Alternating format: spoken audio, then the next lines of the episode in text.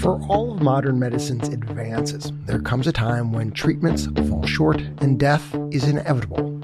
Staring down a diagnosis of cancer or ALS can make a person feel helpless in the face of a painful and prolonged end to their life. But a handful of states have created laws to try to give people a choice. Medical aid in dying, or MAID laws, allow physicians to prescribe terminally ill people life ending medications instead of waiting. That option, knowing you have that choice, that agency of your own life, that agency about your own life, is crucial. Today, journalist Steven Petrow shares what he's learned about medical aid in dying as a reporter and as a brother who watched his sister choose this option. From the studio at the Leonard Davis Institute at the University of Pennsylvania, I'm Dan Gorenstein. This is Trade Offs. I'm Steven Petrow. I live in Hillsborough, North Carolina. I'm a contributing columnist for the Washington Post and a nonfiction book author. And among my various titles or monikers, I'm also Julie Petrow Cohen's brother. Steven wrote two columns about his sister Julie for the New York Times, one in 2022 about preparing for his sister Julie's death from ovarian cancer, and one last year about her decision to use New Jersey's law, what's called medical aid in dying, to end her life last summer. Steven, in one word, how would you describe Julie? Troublemaker. That is the word she used to describe herself. We have a brother. I am the oldest. Two years between Jay and me, and then five years between Julie and me. Julie was the troublemaker. I'm known as the instigator. And my beloved brother, who's the middle child, is the mediator. And um, when I think about her, what I most remember is her big smile and her big chiclet teeth. Well, are you saying your sister was buck-toothed? No, she was not buck-toothed. She just had sort of big teeth and and a big smile. So they um they kind of radiated a lot of happiness and a lot of white. a lot of white. And and and you called Julie your co-conspirator in life. You talked on the phone regularly. Hi, Steven. I just felt like calling to say good morning. Happy Friday. You wrote in the New York Times about how when you were in college, the two of you would sneak out together to go to your respective queer bars and cover for each other with your parents. It's clear, Steven, from reading your essays, just how close the two of you were. Is there a story that you've been thinking about since she passed that really captures your relationship? I have to say, I have this sort of continuous loop going on in, in my head these days. What I think about often is we were in Rhode Island after she was diagnosed. Uh, you know, the whole family is like enjoying themselves in kayaks. Julie and I are racing everywhere, trying to beat each other. And there's a photograph of us sort of getting to the imaginary finish line in our heads, you know, each of us raising our paddles and claiming victory. You know, and then I, I remember the night before she died. She had been in a lot of pain. They had tried more and more fentanyl, morphine to alleviate that. It was not working. And she had already made the decision that she would exercise medical aid in dying the following day, and the whole family was there. And we lay in bed together, holding her from behind, and we were just kind of we were just kind of talking softly. Um, but I was very much aware that was going to be the last time I would be holding her like that, that I would be able to for sure know that she heard me say, I love her. I asked her if we had any unfinished business. She said no. And she also thanked me for, you know, being not her number one fan, but being her number one researcher and and instigator. Because whenever there was a problem getting something at the hospital or getting approval, I had pretty good resources and a lot of resilience and put it all to work for her the headline of your article in the Times was, I promised my sister I would write about how she chose to die. Steven, why was that so important to her, do you think? She wanted more people to have that choice. You know, currently there are 10 states that have legal medical aid in dying, plus the District of Columbia. She felt she was lucky by circumstance and happenstance to live in New Jersey, which is which is one of them. She felt she was lucky to have certain privileges. They had the income to pay the $900 that it costs to buy the end of life medications, which are often generally not covered by either public or private in insurance plans. She was a lawyer. She had been involved in social justice issues her whole life. And she was involved with the fight for marriage equality in New Jersey and, and nationally. These matters of, of parity and access mattered so much to Julie. In your reporting, Steven, what have you learned about who actually is using these laws, using getting medical assistance to uh, speed up death? It's generally white people. I think it's 92% of the individuals who die from medical aid and dying are white. It's high skewed towards uh, college educated, the high skew towards individuals who have been diagnosed with cancer. And then there's an economic skew as well. That has a lot to do with both access, economic circumstances, cultural issues around death and dying. That feels like there's a differential there that results in unnecessary suffering and pain. Julie was diagnosed with stage four ovarian cancer in 2017. You said she'd gone through, quote, a nine hour surgery, six rounds of chemo, three recurrences, and two clinical trials before making the decision to pursue medical aid in dying. Steven, can you walk us through the first time your sister told you that she wanted to die? And she didn't want to die but she didn't want to suffer. You know, there really wasn't a moment when this this broke open. It was evolving. So I knew that both she and her wife Maddie, um, I think it was in the second year after she was diagnosed, they took an online death and dying course to start to feel more comfortable talking between themselves and, and then with us. And so, you know, I talked with Julie when we would get CT scans back and, and, and a treatment would fail what were her prospects? You know, what were the next steps? So it just continued to be a conversation. You said she didn't want to die, but she didn't want to suffer. I'm guessing that thought, that feeling, that wish really became her North Star. And I'm wondering, Steven, when she first shared that with you, how did that land for you? I had to undergo a bit of a journey when it came to medical aid and dying and the idea that Julie might do that, exercise that choice. There was part of me that didn't want her to do that. The idea that in the same way, you know, you can plan a vacation or you can plan a cesarean, you can plan your death.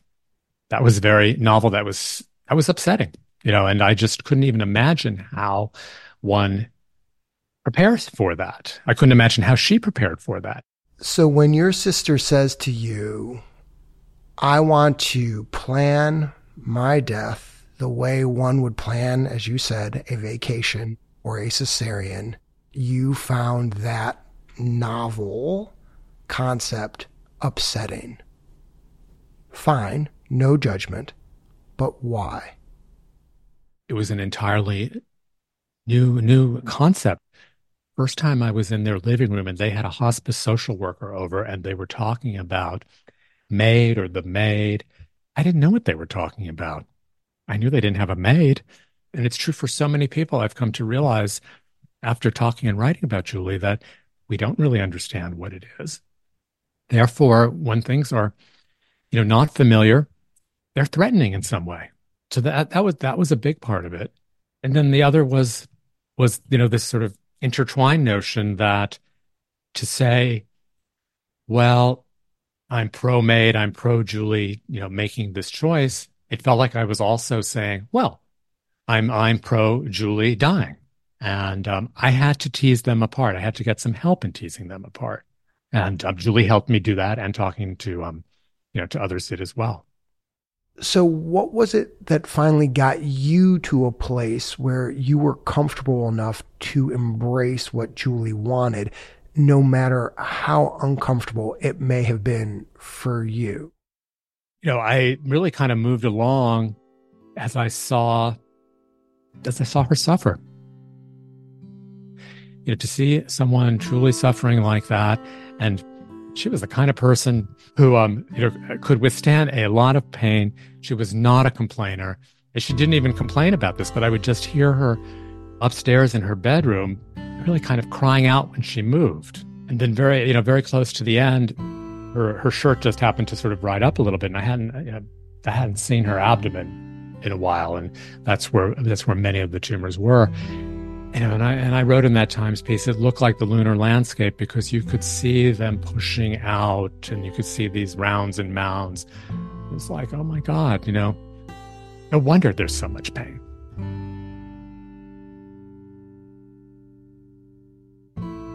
Initially, I wasn't going to talk about whatever conflicts I had about medical aid and dying. But I kind of came around or evolved a little bit on that because I see so much in our culture when we talk about an issue that it's black and white. And I'm not black or white on this. And, you know, I'm I'm not an advocate. I'm not carrying a sign. Um, I'm Julie's brother. And I'm complicated and and and confused and and have tried to speak openly and authentically, you know, about that in talking about medical aid and dying. I got to think part of why you were willing to push yourself as much as you pushed yourself is because for the simple reason that you loved her and you trusted her and you wanted to do right by her. It's very true. Yes. And I still love her and I still trust her. And I still want to do right by her. She still talks to me and she still badgers me. And she still says she's going to beat me at hearts the next time.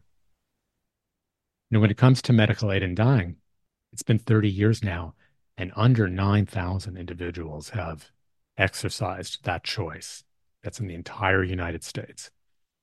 And so we don't know people who make this choice. And so I think part of you know what I'm thinking and what I'm doing is, well, I want you to know my sister. I want you to know everything about her. And i want you to know you know how and why she made this decision and how important it felt to her to have that level of agency. You know so that drives me. So i you know in a way i hope that people who who listen to our interview will say afterwards okay i know somebody. I know julie petrow cohen who died from MAID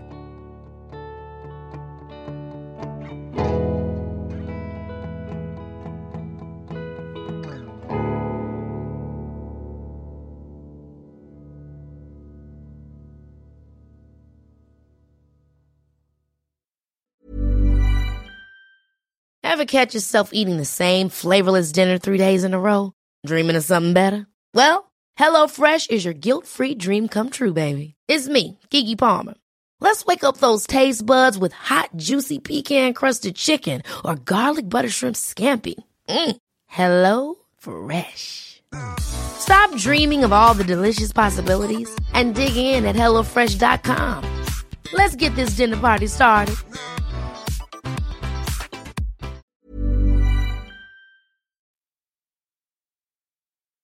Welcome back. We're talking with Steven Petrow, a journalist and author who has written recently about medical aid in dying, where terminally ill patients can take life ending medications to die on their own terms. Steven's sister, Julie Petrow Cohen, used medical aid in dying after six years of grappling with ovarian cancer. So, most states, including New Jersey, where Julie lived, require a person to be mentally capable and have two doctors confirm they're within six months of death. A person then has to make multiple requests, oral and written, with a several day waiting period in between. How easy was it for Julie to navigate that process? I wrote in the Times piece the time is often not an asset that dying people have. Fortunately for Julie, she was a, she sort of moved things ahead early enough that none of these were encumbrances to her. But for some people, it certainly is. I actually think one of the um, biggest issues is public awareness about medical aid in dying is so low. I mean, when I first wrote that Times piece, I heard from a, a medical ethicist who um, was now going to start teaching in his classes about this because it had never it had never come up as, as as an issue in medical ethics. And I heard from an oncologist in Washington D.C. where it is legal that that he was unaware of it. And you know what happens too often is that when it does pass in a state, there are not PSAs all over the place saying, "Come to the booth and get your medical aid in dying medication." It's kept on the QT, and I think that hinders you know educational campaigns for sure.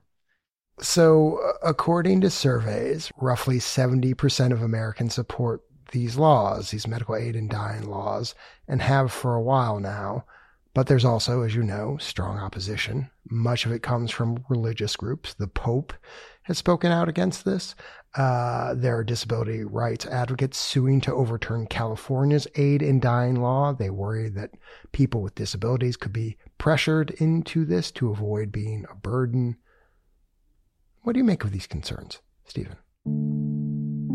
Now, of course, we have to listen to, to all these groups. Nobody should be pushed to make this kind of decision. So, how do you balance? How do you balance those those two aspects? You know, when you look at the numbers, you know, 186 individuals in New Jersey. You know, that's since 2019, less than 9,000 nationwide. It does not seem that people are being pushed. But it's a conversation that needs to, to take place as part of this, this larger conversation because we need to make sure that we protect everybody. You talked a couple minutes ago about this lack of public awareness, which certainly seems right. At the same time, it seems like, at least looking at things legislatively, there might be some sort of shift because you've got major medical groups, including the American Medical Association, that have softened their opposition to this in recent years. You've got 18 states right now that have legislation pending that would legalize medical aid in dying. Why do you think we're seeing more openness to this now, Steven? What's changing? You know, I said earlier that you know, most of us don't know someone who has exercised medical aid in dying. But so many of us have seen loved ones suffer. And um, I think that is helping to to push attitudes along. I think also that, you know, when you look at polling, Americans generally are in favor of choice. And this is sort of one of those issues about choice. You know, my body, myself, my self determination.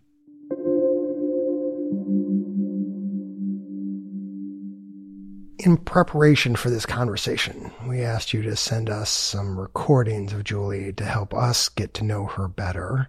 Thank you for doing that. That was very kind of you. Um, there's one that really stood out to me.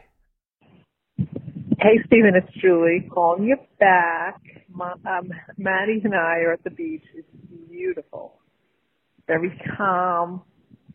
The water is glistening with the sun. We're right at the front. Very happy. I'll talk to you soon. Goodbye.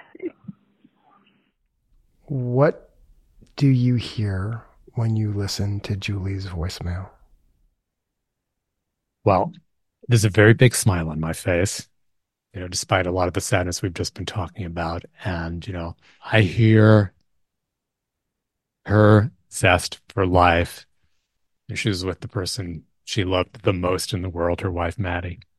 She was at the place she loved the most in the world, which is the beach and the water. That's where we grew up. She was at the front of the beach. You know, that was always very important to her. You know, I, I hear all of her aspects, you know, there's, you know, she's not in the back row. She's in the front row, you know, and, and she's out there and she's, um, she's in the moment. She's in the moment, living and loving. And that's why I'm smiling. That's her gift to those who knew her.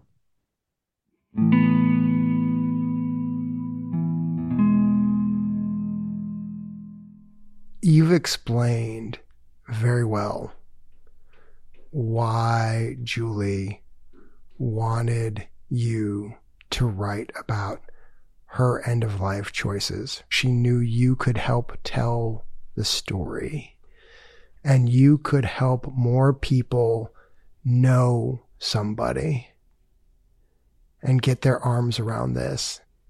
But why did, why did this kid's sister want her older brother to do this? Why did she want it for you? Hmm. She knew. She knew it would be a gift in the strangest way.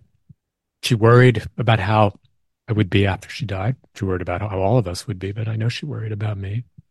So this gift allows me to be present with her a lot, which I'm grateful for. And even as um, challenging as, you know, emotionally challenging as some of this interview has been, it makes me feel closer to her. Yeah, that's, I think that's why. In your columns in the New York Times, you captured a love between a brother and a sister. And I want to thank you for taking the time to talk to us on trade offs. Thank you, Dan. I, I really appreciate um, what you did here. Thank you. I'm Dan Gorenstein. This is Trade Offs.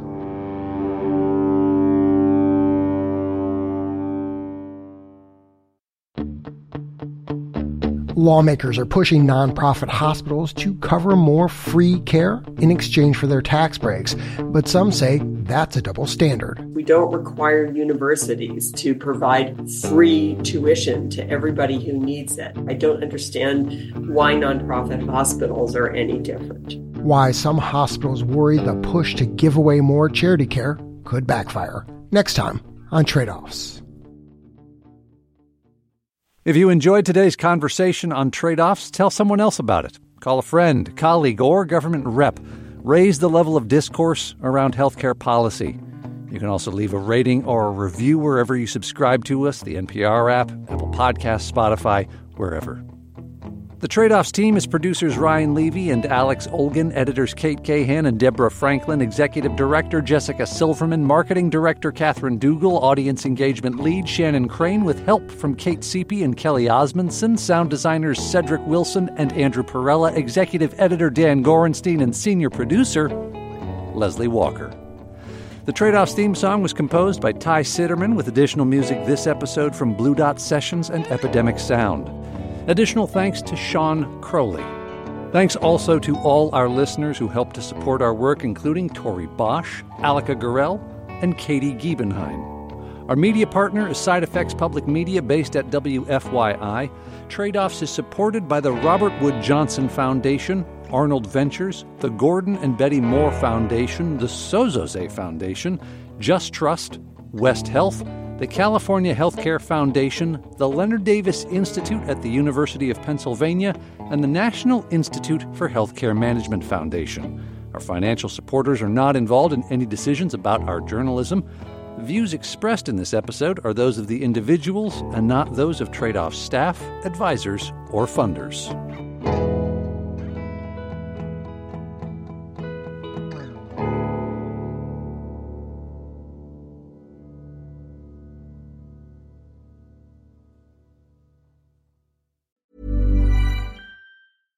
Ever catch yourself eating the same flavorless dinner three days in a row? Dreaming of something better? Well, HelloFresh is your guilt free dream come true, baby. It's me, Keke Palmer. Let's wake up those taste buds with hot, juicy pecan crusted chicken or garlic butter shrimp scampi. Mm. Hello Fresh. Stop dreaming of all the delicious possibilities and dig in at HelloFresh.com. Let's get this dinner party started.